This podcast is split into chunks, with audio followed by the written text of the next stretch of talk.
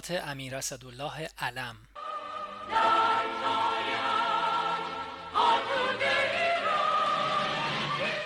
1349 بهمن.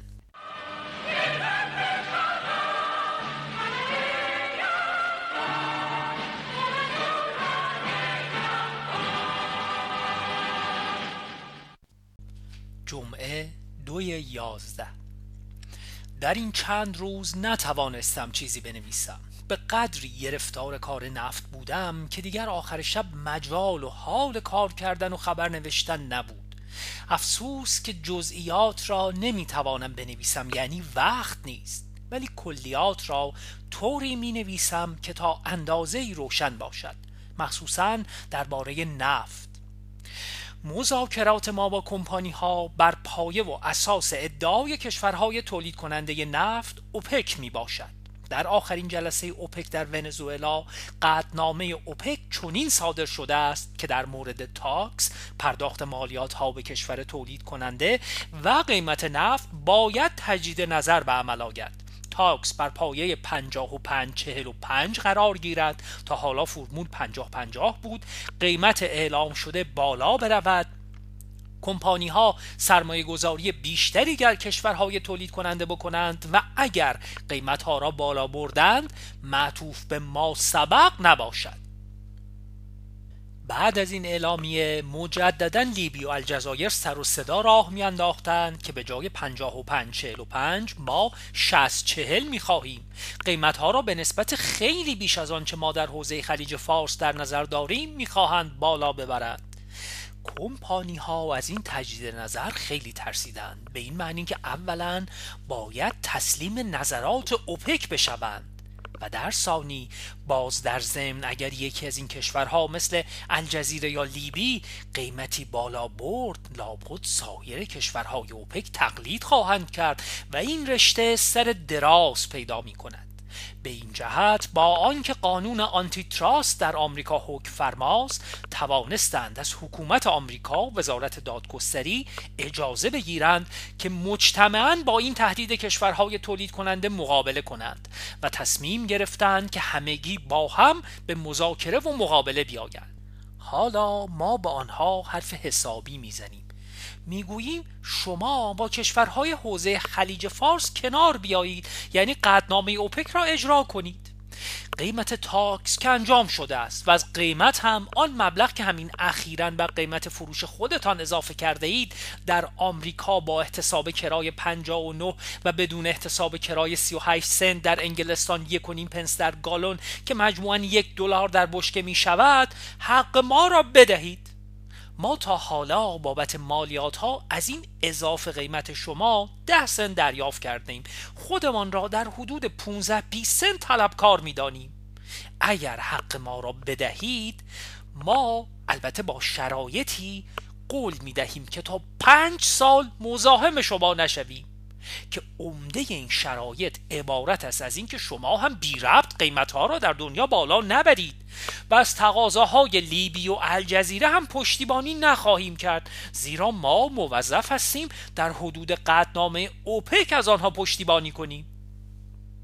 نفتی ها و مخصوصا لورد اسرا تالمون پسر فریزر معروف که او هم در بریتیش پترولیوم مرد بزرگی بود و پیرسی نماینده کمپانی های آمریکا که به تهران آمدند و اینجا با وزیر دارایی ما و وزیران نفت عراق و عربستان سعودی مذاکره می کنند حرف ما را کاملا تصدیق می کنند ولی می‌گویند ما گرفتار آن قانون هستیم که ناچاریم بر طبق آن دست جمعی به مقابل کشورهای تولید کننده بیاییم. شاهنشاه اصرار دارند که کار حوزه خلیج فارس را تمام کنید. آنها می‌گویند حرف و منطق شما درست است ولی ما نمی‌توانیم.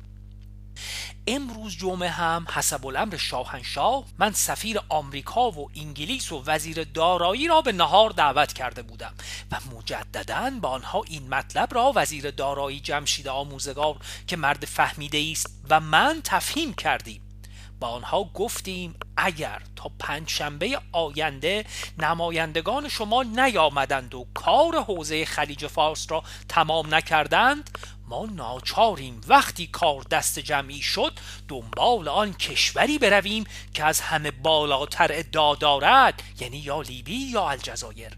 و تفاوت این کار برای شرکت های نفتی فقط در حوزه خلیج فارس 1500 میلیون دلار است.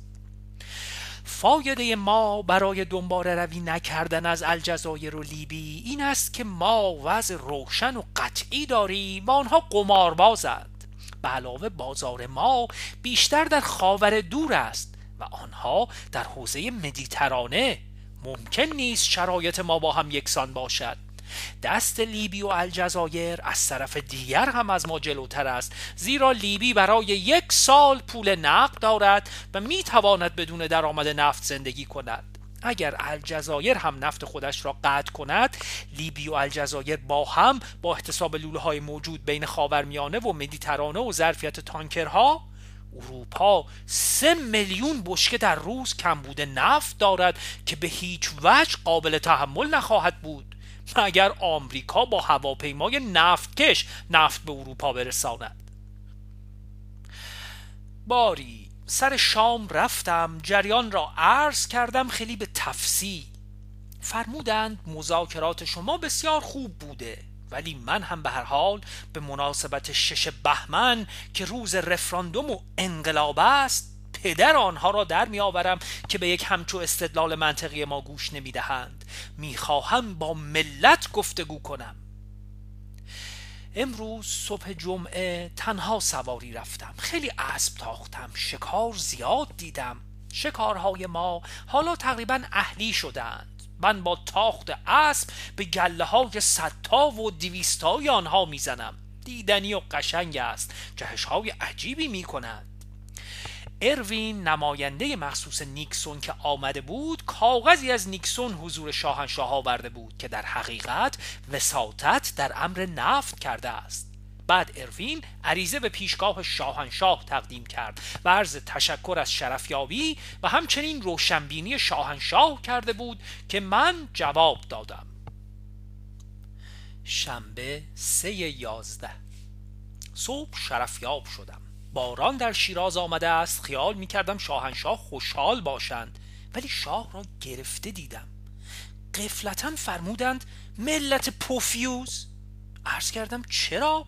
فرمودند این محکومین کمونیست های طرفدار چین پس از ابلاغ حکم سرود خواندند. عرض کردم پس پوفیوز نیستند شاهنشاه خندشان گرفت. فرمودند پدر سوخته ها عرض کردم چرا ناراحت می‌شوید یک اقلیتی هم کج فکر می کند یا به اعتقاد ما کج فکر می کند چه مانع دارد؟ اکثریت مردم ایران به خصوص طبقه متوسط شریف و نجیب است و شما را هم واقعا حالا دوست می دارد بعد مقدار زیادی در خصوص نطق فردای شاهنشاه و اینکه فرمودند تند خواهد بود علیه نفتی ها صحبت کردی من عرض کردم اگر منطقی باشد از تند بودن موثرتر است. فرمودند مگر من حرف غیر منطقی می‌زنم؟ عرض کردم استغفر الله. باز هم شاهنشاه خندشان گرفت. بعد جلسه جشن ها در پیشگاه شهبانو بود. سه ساعت طول کشید. هم وقت معظم الله ها و هم وقت ما تلف می شود ولی من ناچار این جلسه را از جهت دفع ضرر می کنم نه جلب منفعت.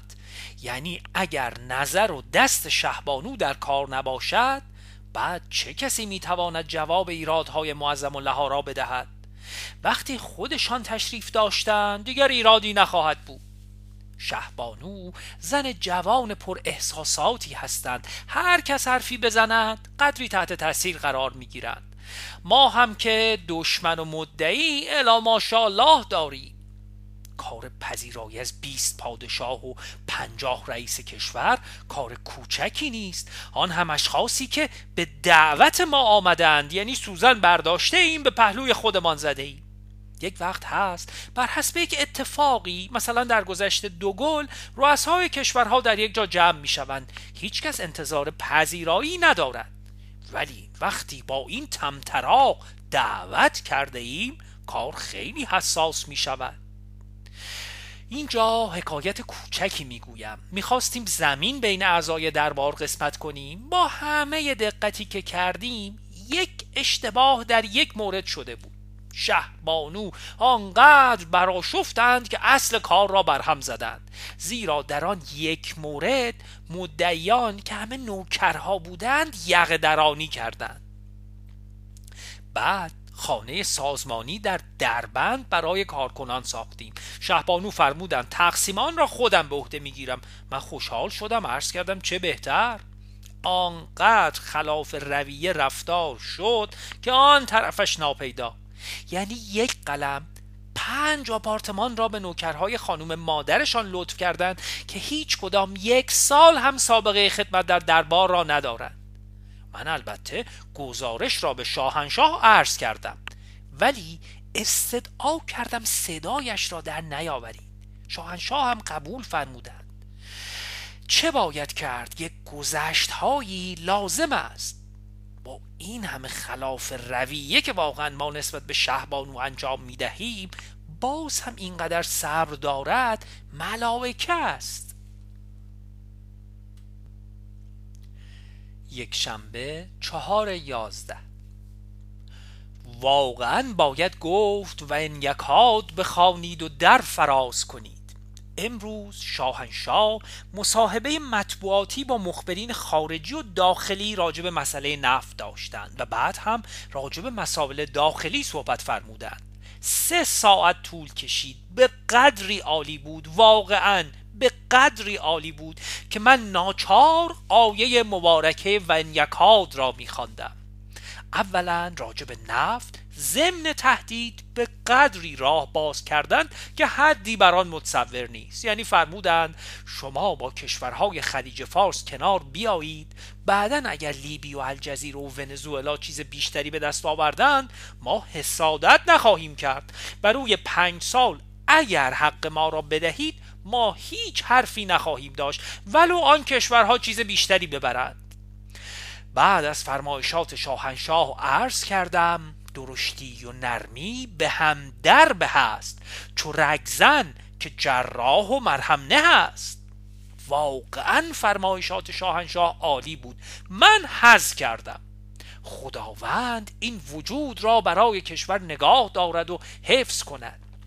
به سه زبان فارسی، انگلیسی و فرانسه با نهایت تسلط بر موضوع و زبان جواب مخبرین را هم در آخر دادند که خیره کننده بود. دوشنبه پنج یازده. امروز صبح که شرف یاب شدم عرض کردم انعکاس فرمایشات شاهانه در همه رادیوهای جهان بود و من لذت بردم. بعد به فرودگاه رفتیم اولیا حضرت شهبانو با والا حضرت ها به سوئیس تشریف بردند که به اسکی بپردازند. شاهنشاه برای کار نفت ماندند انشالله چند روزی بدون درد سر به کارها خواهند پرداخت. چه خوش بود که براید به یک کرشم دو کار زیارت شه عبدالعظیم و دیدن یار. خانوم من هرچه اصرار کردم در رکاب شهبانو نرفت. با آنکه در آنجا هتل هم رزرو کرده ای. نهار وزیر خارجه ترکیه و وزیر خارجه ما در حضور شاهنشاه بودند. من هم بودم. راجب لوله احواز اسکندرون امید زیادی هست. شب در پیشگاه شاهنشاه شام خوردم. فقط من بودم و یک نفر دیگر بسیار خوش گذشت. پنجشنبه هشت یازده. فرصت نوشتن نداشتم.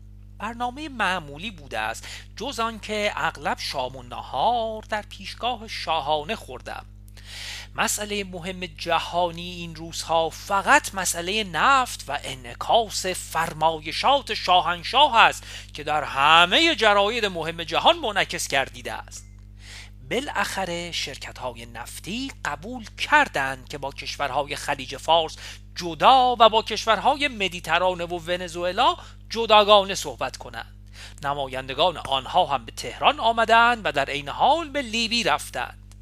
لیبی ها گفتند ما حاضر نیستیم همزمان صحبت کنیم. این هم معنی رادیکال بودن است. ولی بین فرانسه و الجزیره توافقهایی صورت می‌گیرد. الجزیره راه دیگری ندارد چون از هر حیث و هر جهت گرفتار فرانسه است. من جمله اینکه 500 هزار الجزیرهی در فرانسه هستند و اگر فرانسه آنها را اخراج کند و از ارزی الجزیره دچار اختلال می شود به علاوه اینها در الجزایر بیکار میمانند. خریدار شراب الجزیره فرانسه است و از آن مهمتر سرمایه های کلان فرانسه است که اقتصاد آنجا را راه می‌برد.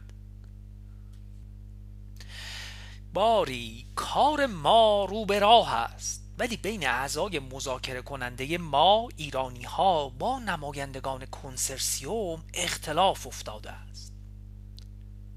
جمعه نه یازده. دیشب باز هم شام در حضور شاهنشاه بودم. صبح هم چون باید حضورشان می بودم سواری نرفتم.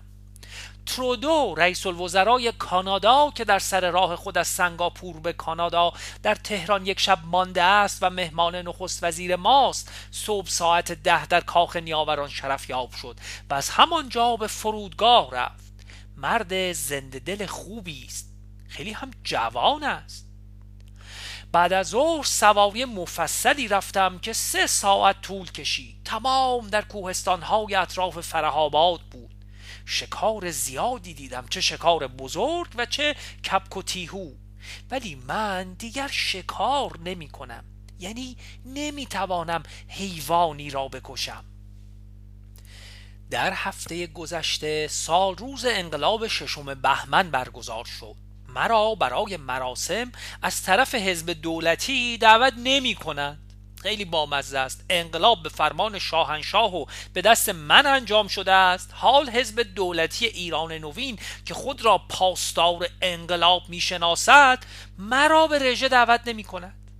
البته من میخندم اگر خدای ناکرده وضع نامطلوب و خطرناکی پیش بیاید آن وقت پاسداران را خواهیم دید.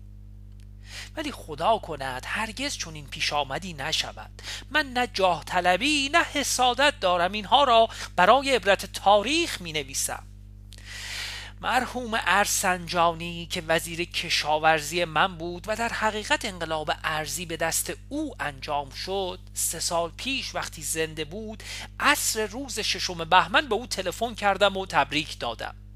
البته مردم می‌دانستند که طرف مرحمت چندانی نیست. باری ضمن تشکر به من گفت از میلیون ها کشاورز و هزاران روشنفکر و صاحبان مطبوعات و غیره که همه ستاینده من بودند فقط تو تنها کسی هستی که تبریک می‌گویی. توفو بر توی چرخ گردون. توفو!